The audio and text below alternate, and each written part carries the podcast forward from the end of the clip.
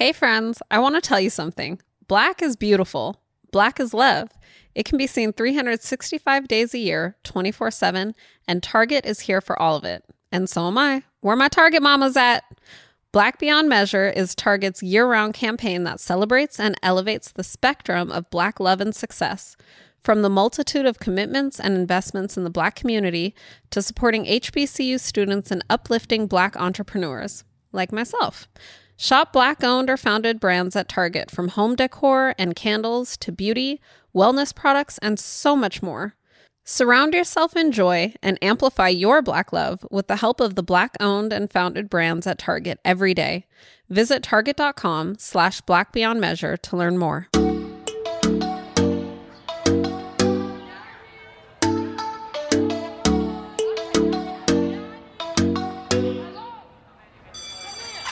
Welcome back, friends. You're listening to Parenting for the Culture on the Black Love Podcast Network, and I am your host, Charisse Sims, and this year's PBS Early Learning Champion. I don't usually say that, but I wanted to throw it in there today. uh, as always, I'm going to start with the peak and pit of my day.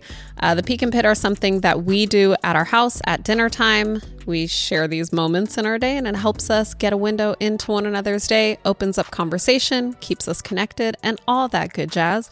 And since y'all are my virtual airway family, I want to stay connected to y'all. So the I'm actually going to start with the peak of my day. I usually start with the pit so I can end on a high note, but I'm going to start with the peak because the the pit is going to take us into what we want to talk about today. Um, so the peak of my day actually happened at 12 a.m. Surprisingly, because I often talk a lot about like the importance of connecting with your children. And as most of you know, I have six children. One thing that's very important to me is that I'm spending time individually with each child where they can not have to be a sibling and they just get to kind of be themselves. So, yesterday, my number four, nope, my number three, my number three asked me, "Mommy, it's been a long time since you and I have gotten to just watch a movie together. Can we can we watch a movie together?" She actually didn't say that. Okay, that sounds really cute and sweet. That's not how it happened. This is how it happened. The Buzz Lightyear movie came out today on Disney Plus, and I wanted to have a movie night with all the kids and watch it. And so I said to number three that it was coming out tomorrow, and I was excited to watch it. And she was like, "Oh my god, can we watch it at midnight?" And I was like, "Uh, no." we cannot watch it at midnight. I cannot deal with the twins at midnight. I cannot deal with the six year old at midnight. That's not going to be fun for anybody. Then I thought about it and I said, How about you and I just watch it at midnight? Like, let me get the rest of the kids to sleep. You can go to sleep also and take a little nap, and then I'll wake you up at midnight to watch it. So that's what we did. She was so excited when she woke up. I did wake her up, and both of us were honestly very tired. And we both kind of looked at each other and was like, You still want to do this? and I said, How about we just put it on my computer and lay in the bed together? And so we did. We started watching it, kind of woke up for it we ended up making popcorn to watch it and eat popcorn in the bed, which I was sure was going to wake up my husband. Did not wake him at all. He was unbothered. Uh, and then we got real fancy with our popcorn, y'all. My my daughter knows how to make candy, so she made candy and like drizzled it on top of the popcorn. It was fantastic. so that was the peak of my day was watching the new Buzz Lightyear movie with my 9-year-old in the middle of the night while everybody else slept uh, the pit of my day. And y'all, I really hope that I'm not the only person that has this kind of pit. I really trust and believe that I'm not alone. And if I am, just lie to me and be like, I hate it when that happens. Act like it's normal for you so I can not feel so bad about my day today. So we're on on the freeway on the way back from swim classes and LA freeways are treacherous. That's besides the point. And all of a sudden, I hear my 12 year old say, Mom, Matilda unbuckled her seat. Matilda's the four year old who still, she still has the seatbelt that goes over her chest and in between the legs. Like this thing shouldn't even be easy to get off. You shouldn't be able to get it off. And certainly not on the damn freeway. Like I'm on the freeway and I mistakenly put her three rows behind me I have six children. I have a 12 passenger bus. I think y'all have heard me talk about the Sims bus. So she was in the third row. And I actually did that to myself so I could try to drive in peace sometimes because she talks to me a lot. and I was like, if I put her back there, then I maybe get like a 20 minute drive where I can just listen to music or a podcast. But no, I put her back there and then she unbuckles herself in the car and her car seat's like too tight to actually rebuckle herself because she can't unbuckle the bottom buckle, just the top buckle. So she's kind of stuck. So I have to pull over on the freeway and buckle her in.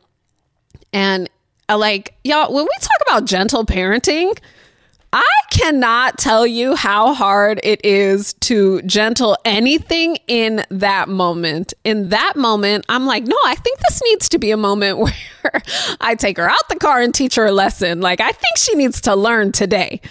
I promise you that is where my brain goes. But I also don't want to get arrested on the side of the freeway and I don't want to lose myself on the side of the freeway. So I buckle her back in, get in the car, drive off. So, anyways, that is the pit of my day. And it leads me to want to talk about impulse control because this is something that I get a lot of parents in my DMs asking me about impulse control, asking me how they control their child. and uh, obviously, it's something that I deal with as well. so let's talk about it. One, I just want to say, I don't even know if we introduced this as one. Um, I have a little bit of bad news for y'all. Impulse control happens in the part of the brain that is not fully formed until 25 years old. I'll give you a moment to cry. We can cry together. 25 years, like I thought they was going to be out at 18. You don't have to deal with it past 18. Let them do it. You give them the tools now. Let them continue to practice after 18, okay? Now, when I say that, I'm saying it's not fully formed until 25. That brings about a lot of questions about a lot of other things in life, but I won't go into that. So it's not fully formed until 25. Obviously, it is developing and growing as time goes by. Now, most four year olds should have better impulses than to unbuckle their car seat in the car. So don't let Matilda be the example for what your four year old should be doing and how they should be practicing um, managing and controlling their impulses. But what I will say and it'll kind of take me into what I want to talk about in terms of impulse control is one thing that I recognize. Um, we talk a lot about basic needs, and I'm not going to go into depth with it right now. If you haven't listened to previous episodes, please go back, listen to them so that you can get a better understanding of basic needs and the importance of meeting basic needs. But for me, this is a prime example of when basic needs are not met. We have recently changed our schedule, as probably many of us have, right? We're in summer a lot of us switch out these camps from week to week. And so Matilda is on a new schedule, as are the rest of my children, where they just started going to camp in the mornings from 8 to 12. Then they go to swim from 1 to 3:30 and even within their swim times it's like these lessons are in 20 minute blocks or half hour blocks. So 2 weeks they'll have swim classes at one o'clock and 1.40 then the next two weeks their swim classes are at 240 and 320 and so on and so forth. So their schedule has been changing literally week by week and it's exhausting me. Like, I know it's exhausting them because it's exhausting me. We're in the car more than we ever have been. We're waking up at different times.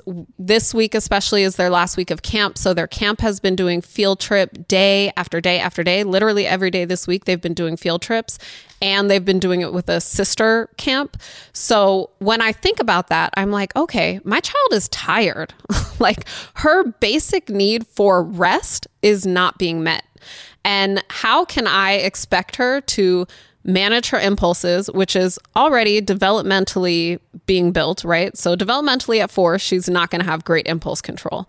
Then it's Matilda, who I love to life, but Matilda by herself doesn't have great impulse control, like probably not as good as other four year olds. Now I have a tired Matilda. So I just can't expect her to have the impulse control that I would love to see from her. But for me as the parent, I have to empower myself as a parent and say, okay, I recognize that she is not getting her basic needs met. So we're going to have to shift how and when we go to sleep to ensure that she's getting that. I, I believe at four years old, it's something like 13 hours of sleep a day, right? It's it's a lot. Yes. it's a lot. And even like if you were surprised by that number, that alone should kind of tell you what we should be looking for and how it is affecting their behavior and things like impulse control. So if you don't know how much child how much child your sh- sleep should be getting, clearly I'm not getting enough sleep. If you don't know how much sleep your child should be getting, it's literally as easy as googling it, right? They have like what is it called? Pictograms and infographics that'll show you age by age how much sleep they should be getting. Obviously, when they're younger, it's more sleep. As they get older, it's less sleep. Maybe for Matilda, maybe I lied. Maybe it's 10 hours, but I want her to sleep 13 hours. I don't know. Either way, I don't think that she's getting like the right amount of sleep. And that's just for a regular day. Now, mix in the fact that she has camp, swimming, field trips, and even I'm going to try not to get sidetracked because my brain wants to go other places right now. I want to start talking about I'm going to introduce it so I can come back to it on another episode. But even within camp, you have way more stimulation, right? Like at regular school, you're sitting in a class, it's quieter. There's certain things around you, certain sounds, smells. One teacher at camp, it's kids turning up all day long. And at camp on a field trip, it's kids turning up, yelling and screaming. So her body is overstimulated. It's has less rest and so her impulses are going to be way harder for her to manage and control because she just doesn't have the physical or mental capacity to do it. Like there is no moment in between, that's a good idea, and I did it. there, there are no moments in between there. So, as her parent, it's my job to make sure that we can start to structure her to get those moments in between so that she can have even even if I can just get her a moment between that looks fun and I did it, like we're making progress. So I want to talk a little bit more about how we can empower ourselves as parents because with our children, they're developing brain, they're developing bodies. With the fact that impulse control is something that is developing over time, while we cannot physically control them, I mean, I'm sure there are some that could argue or would argue, do argue, but if you actually think about it, like we cannot control our child. Like just think about basic eating, right? We can give them a plate of food. We can threaten them and tell them to eat it. We can say, if you don't eat it, I'm going to put it in your mouth. We can try to move their jaw and make them chew. We could maybe somehow try to make them swallow. They might spit that stuff up. Like we cannot force them to eat and digest the food. So we can't control our children, but we can make space for them to practice their impulses. We can start to notice what the routines are. So for me, for instance, I'm noticing that there's a difference in our structure and our routine. Am I going to correct that or not? I don't know. I'm me. I'm probably going to wait out these two weeks because this is what we got set up for these two weeks, and I'm going to try to make the best of it and make sure she gets an earlier bath time, gets to bed a little bit earlier. We probably going to do dinner a little bit earlier. Them blackout curtains, I'm going to make sure they all the way black so that she will go to sleep earlier. Um, but other things like if you notice your child likes to draw on walls, right? That's something that happens. I often see things on Instagram where your child made a mural on the wall. These are places where we can empower ourselves. Like, we don't have to make the markers accessible to our children. And I know sometimes that maybe sounds like obvious thought, or maybe even sounds like a hard thought, or maybe sounds annoying that you feel like you have to readjust your household for this child. But I ask you, like, what is more annoying? Moving the markers to where they don't know where they are, where they can't reach them, or having to buy the bald man's magic erase markers to try to scrub them off the walls. Like e- you're doing work either way. So pick the work that you want to do and what's going to work better for your family. For me, I try to adjust my house to be kid friendly. Like a lot of times we get pregnant and at our baby shower, we might get those little wall plug covers, right? The child safety things for the plugs, because we know in a few months the child's going to be crawling and they're going to stick their finger in that outlet. So we do that. We have to continue to do that as our child grows, recognizing what their habits are, recognizing what their interests are and their curiosities, and then like child proofing those things. So if you have a child that likes to cut their hair or has shown interest in that, I can't tell you how many children I've had in my classroom that have cut hair restyled their clothes. Like, if you have that child, don't make the scissors accessible to them. I'm laughing because it sounds so obvious, but I know someone listening is like, duh, I should have done that. Let me move them right now. If you have a child that has impulse control and runs out the door, like my dear friend Matilda, go on and buy yourself a, what we call in our house, a Matilda latch. That's that top latch that she can't actually reach. Like rather than me spending all the time chasing her and yelling at her to not go, you know, not just open the front door because she saw a cute butterfly outside, I have to take more steps to ensure that that doesn't happen while I teach her how to control her impulses. I also, side note, I want to say Matilda has ADHD, right? So I'm not saying that to talk about her. I'm saying that because one, that's my baby. I love her to life. You're not about to judge my baby because I'm telling you all these stories about her. And two, because, you know, there are differences with our children. So your four year old may not be doing all these things that she's doing. We do have the added component of the fact that she has ADHD. So with her, like I said, impulse control is even harder and it's an even bigger issue that we have to work on. So for me, while we're working on it, I do have to look at things to make sure that her basic need for safety is met, right? If I know that she opens windows, I did go to Home Depot and buy all the window latches. And y'all, if you are exhausted listening to me talk about what I have to do to keep her safe, I am exhausted. And if you want to send me a Starbucks, please do.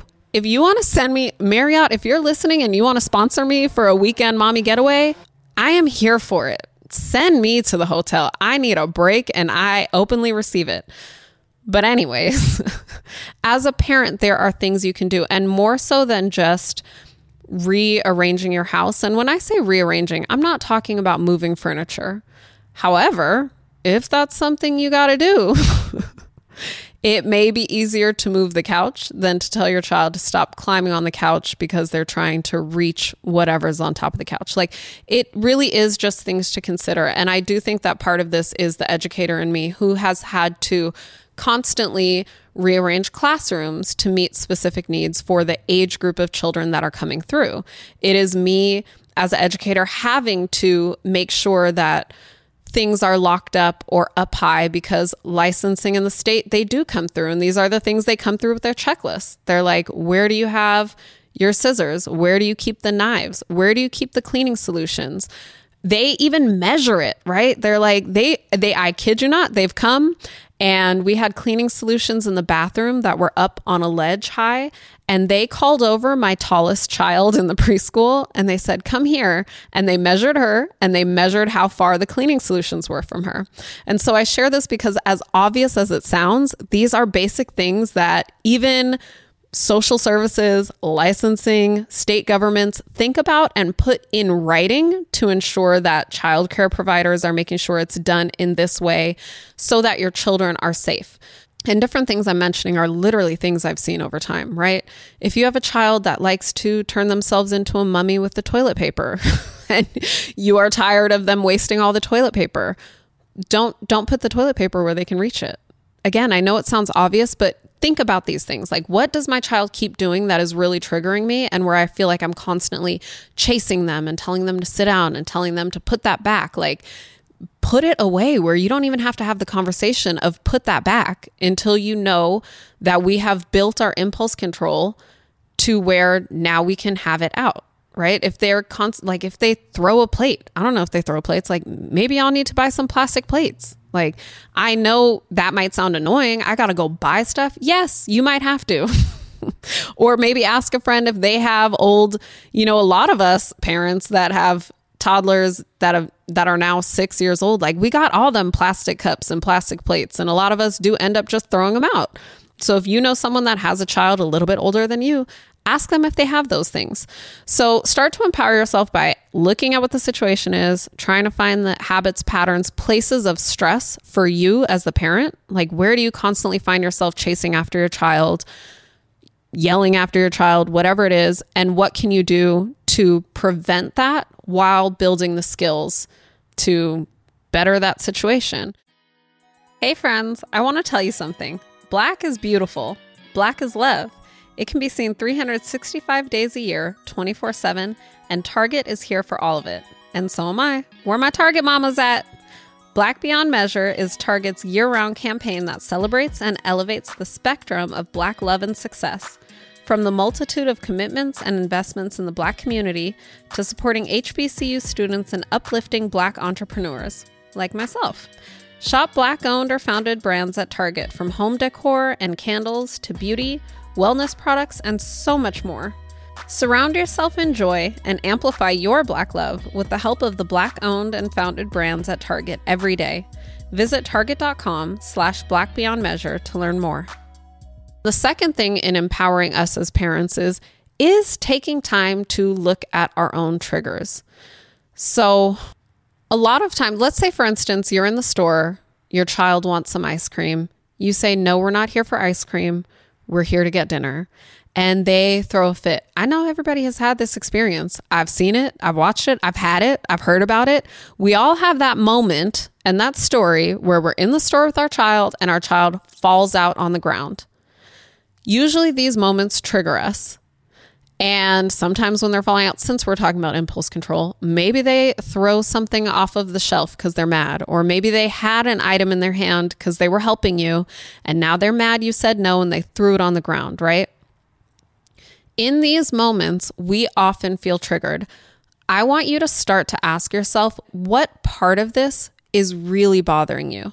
Because the fact of the matter is, usually, whatever your child is doing is developmentally appropriate. Like we can always build skills. Maybe they should have a little better handle on it, and maybe we can start implementing certain exercises with them so that they can get better at it. But most likely, you're pissed off because they're embarrassing you in the store. you got somewhere to be and you don't have time for this. So, when we look at empowering ourselves as parents, part of that is really becoming conscious of our own needs, our own desires or wants or past traumas, right? Maybe maybe it triggers you because you as a child were not allowed to do this. So how dare you, my child, try to do this thing that we have not been allowed to do? Like this is not okay. We don't do this. You know, you see sometimes on TV shows like the rich fancy families, let's say their last name is Smith. I don't know why I'm picking that name, but they'll look at a child and say, Smiths don't do this, right? Like that's a generational thing. Like this is not something our generations of family do, and it is embarrassing all of the generations of families before us. I guess I could have used Sims. That's my last name. but, anyways, so try to find out what is triggering you and then like reaffirm yourself if your child does something undesirable, whether that is falling out in the store or hitting you, right? Like they got mad at you, you told them no, so they just smacked you. One of the things that I see in common is that one of our first thoughts, no matter how conscious, the thought is, I'm not a good parent and I'm failing as a parent. And so I want you to become kind of conscious and aware of that and give yourself a mantra or an affirmation that tells yourself, like, this is not a sign that I'm a bad parent. This is not a sign that I am failing. This is a sign that my child is disappointed.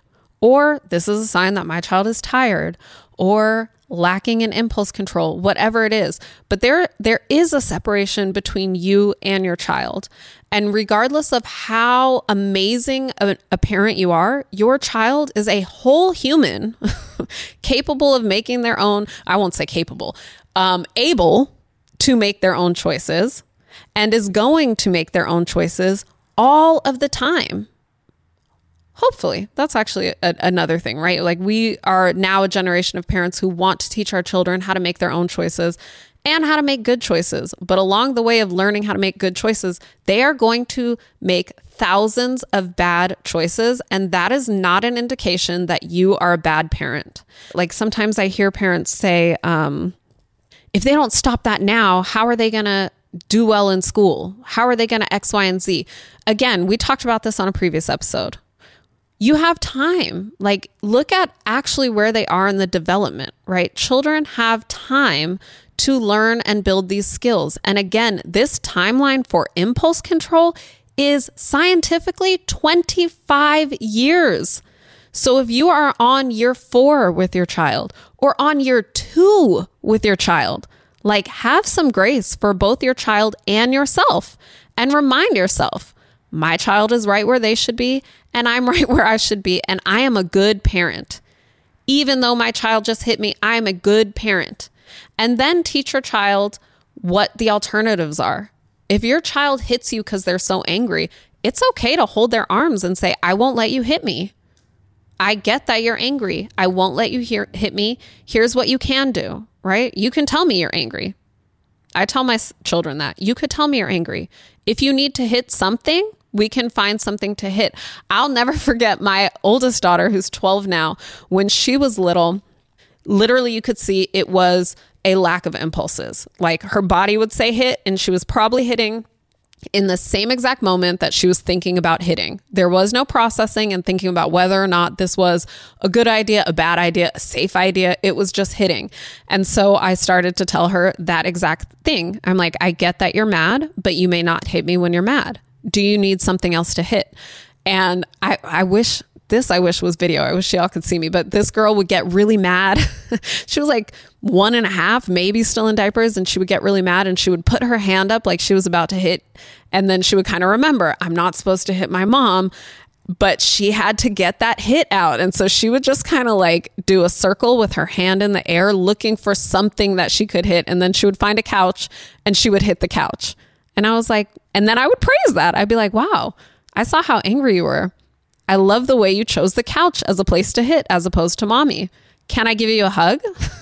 and then we can move on from there. So I kind of, you know, I share that story because it's funny, but also because hopefully it's inspirational that as we teach our children these tools, they can get there.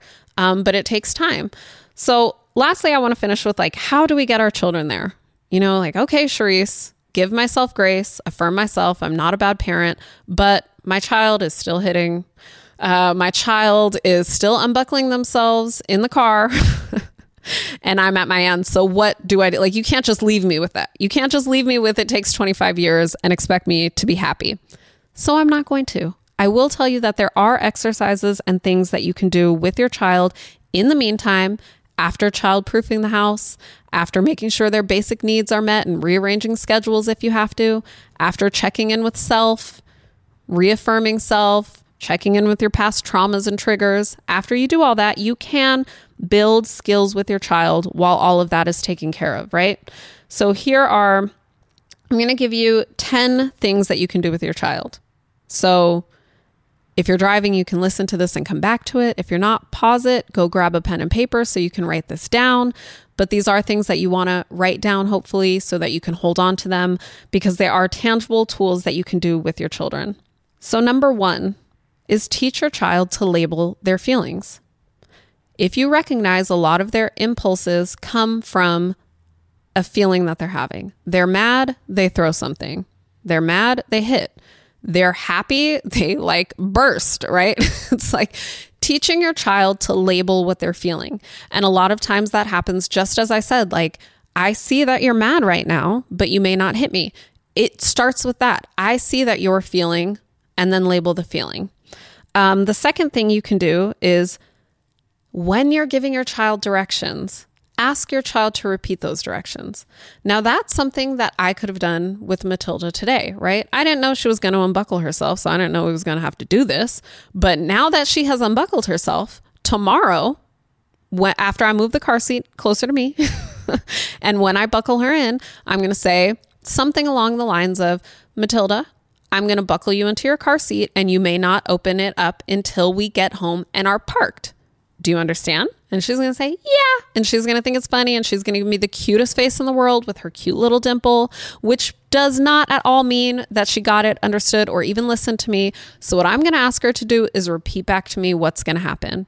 And then she's either going to say, I don't know, and I'm going to repeat it, or she's going to repeat back to me what happens. So, same thing with we're trying to get out the house and we need them to get their shoes on. Sometimes they, I don't know, see a fly on the wall that distracts them from getting to their shoes. So, rather than just saying, go put your shoes on and we're going to get ready to go, tell them, like, we're going to walk out of the room and then we're going to put our shoes on. Once we get our shoes on, we're going to go to the car. Can you repeat to me what we're doing? and then have them repeat to you. I'm to walk out of my room, I'm to put my shoes on, and then I'm to go to the car. This also helps because when they get sidetracked, you can reference back. You said, okay, I see you got your shoes on. What are we doing next? Oh, wait a minute, where are you going? Where are we supposed to be going now?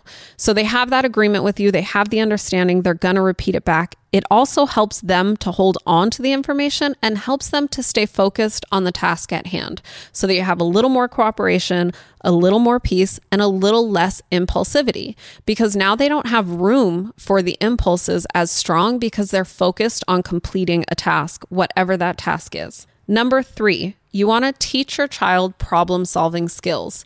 This can be done in so many ways. Um, it could probably be in whole, a whole episode. I'm not going to dive into it right now. I'll give you an example. An example would be something like let's say you have um, beads at home. If you a black mama listening, you got beads at home. So go get some of your beads and do a math activity with your child and do something like give them 10 beads and then tell them to make two groups of beads and you can help them. You know even if they're 3 years old 4 years old you can help them where you count out 7 beads and then you say separate these into two piles. Now you have them count the two different piles. They might have s- seven i think was a bad number because i don't know how many anyways. Um, they'll have two piles. They'll count out one two three. Then they'll count out the other pile one two three four. Then you ask them can you make seven in in a different way with two different piles. Now make a pile of five and a pile of two. Then do a pile of six and a pile of one. What this is doing is it's teaching your child that there are many different ways to solve one problem. And it's not a direct lesson, right? Like they're kids. We're not going to sit down and lecture them and be like, oh, son, there are many different ways to solve a problem in life. You're going to play with them. We often talk about play. So you're going to do something like a game like that you can look up other problem solving games that you guys can play, but play a game where you can show them that there are many different solutions to a problem. Why does this help impulse control? It helps because a lot of times impulses happen when a child is excited, stressed, and when I say excited, I don't necessarily mean positively excited. Sometimes they're excited in a way of like they're angry, right? And so they're just acting because they are not getting their needs met, but they don't realize that there's more than one way to get their needs met, or there's more than one way to solve the problem. Even with that, sometimes our child is coloring and they go outside the lines and they get so mad, and their impulses are like, throw that pen, throw that paper. you messed up, throw it all away and throw a fit when you do it. So starting to teach them that there are more than one ways to solve a problem is going to help them with their impulses when they are facing a problem. Um, number four is teaching anger management skills. We've talked about this in so many different episodes. Please go back and listen. There are so many things you can do outside of the moment to teach anger management skills. Breathing is one. I'll give that example since you're here, but please go back because there's so much more than just breathing. Number five, establish household rules.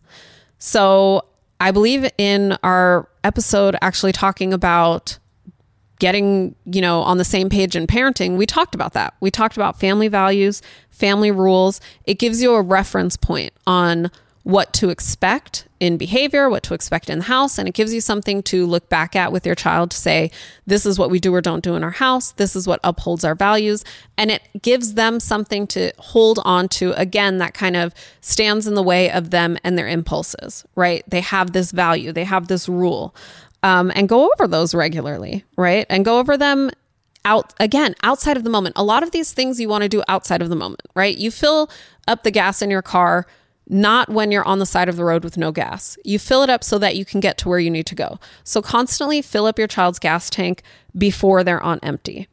Uh, number six is providing structure and be consistent. Y'all, that's exactly what I'm talking about in this instant with Matilda and the car seat. We have not been consistent. We have not had a structure. We have been changing schedules every two weeks. Now, that's what I chose to do. Like I said, I'm going to carry it out. But if you are looking to help provide them with a space to be able to control their impulses, you want to provide them with structure and consistency. Number seven, practice delayed gratification. Like, I don't even think I need to explain that. Practice it, have them wait for things, even in little moments. So, this is another thing with conscious parenting because I just recognize this today that I've fallen into the habit of just constantly responding to my children the moment that they call me. And all of them, for some reason, never hear the other one talking. And so there are moments where like three kids are literally talking to me at the same time. And I'm like, oh, I did this. like they think I'm available at every moment. And I have not been teaching them or nurturing the fact that sometimes they're going to have to wait even just to get my attention, right? That doesn't mean ignore them. It means give mommy one moment, I'm reading something, or give mommy three minutes, I'm about to go to the bathroom, and then I can go back and help you. So, even in little things like teach them delayed gratification, they don't need to get everything now, now, now. And that's what they want. And that's that impulse. So if you want to build the impulse control muscle, delay the gratification with things. Um, be a good role model. You know, I don't know what your impulse controls look like. I know sometimes with me, I don't have it. I'm 38. Now, it should have been developed at 25. And I don't know if it always is, but be a good role model, right? For the most part, most of the time, when my basic needs are met, I'm able to control my impulses pretty well. Now, I will admit, quite honestly, that when my basic needs are not met, I don't have good impulse control. And it's usually, unfortunately, with my husband. Like, I'm gonna say something that I wish that I did not just say. And I wish that I'm like trying to grab the words as they're coming out of my mouth, but then they already left my mouth and it's too late. But usually that happens when I am exhausted and have not, and I, I don't say that to excuse it. I say that to say, like, with our children, the same is for us. Like we have to take care of ourselves and our basic needs. If I'm not sleeping, I don't have capacity to manage my feelings and my frustrations the same as when I'm sleeping. But whoever on the other side is frustrating me, they're not the reason that I'm not sleeping. Like I can still go to sleep and make sure I get enough rest. So that shouldn't fall on them. So make sure for yourself you are meeting your basic needs so that you are a capacity to be a good role model for your child. Number 9 is encourage plenty of physical activity. So I know a lot of us feel like, oh, my child acting crazy. I'm going to have them go run outside. Make sure that's a regular thing. Like have physical activity scheduled into your day. Another thing with physical activity is that honestly, if you see that you're in a period where maybe it's just like one of those days where you're like, what's going on with you today? I'm chasing after you all day long. You keep doing everything take a moment if you can and go on a walk with your child. Like get out, get fresh air, get sunlight, take them for a walk, but engage them in something physical um, and kind of be strategic about the physical activity. Because obviously, if they're in a moment of having issues with impulse control, you might not want to just like send them outside where there's, I don't know, balls and thing. I don't know. You know, sometimes if they're having impulse control issues and then you take them outside, they might climb on something they're not supposed to climb on and you find yourself outside frustrated because you're like, I took her outside because Miss Charisse said that was number nine. and now we're outside and I'm still telling them to get down off of things. So be strategic with that physical activity. Maybe you guys turn on YouTube and do Just Dance or do, there's this thing called The Floor is Lava. It's a physical interactive thing on YouTube, which is awesome. Go outside for a walk play catch with them, like do something that's engaging but allows them to get out their energy in that way. And the last one is play impulse control games. And I think we talked about this before. Some impulse control games are games like Simon Says, games like Red Light, Green Light. So find these different impulse control games that you can play with your child outside of the moment to build their skills of impulse control inside of the moments. So that's all I got for you today. I hope that helps you. I hope that helps me. I, I took notes for myself because I need to re implement some of these things clearly into my own household so that we can get a little more peace during the days because this summer is getting to me, y'all. Um, but, anyways, your homework is to Google some some impulse control games that you can play with your child and implement one of those games twice this week with your child. And then find me on Instagram right here in the show notes and let me know how it works for you. And if you have any parenting questions, send those to me as well because I would love to answer them. Um, but until next time, y'all, I will, I just, you know, I hope you have a good night. And I hope you have some chocolate and some coffee because that's what we all need. And that's what I'm about to go do right now is get some chocolate and some coffee. So I'll talk to y'all later. Peace. Parenting for the Culture is executive produced by Codie and Tommy Oliver. Our senior producer is Crystal Hill. Art is by Coy Madison. Parenting for the Culture is a Black Love Podcast Network production.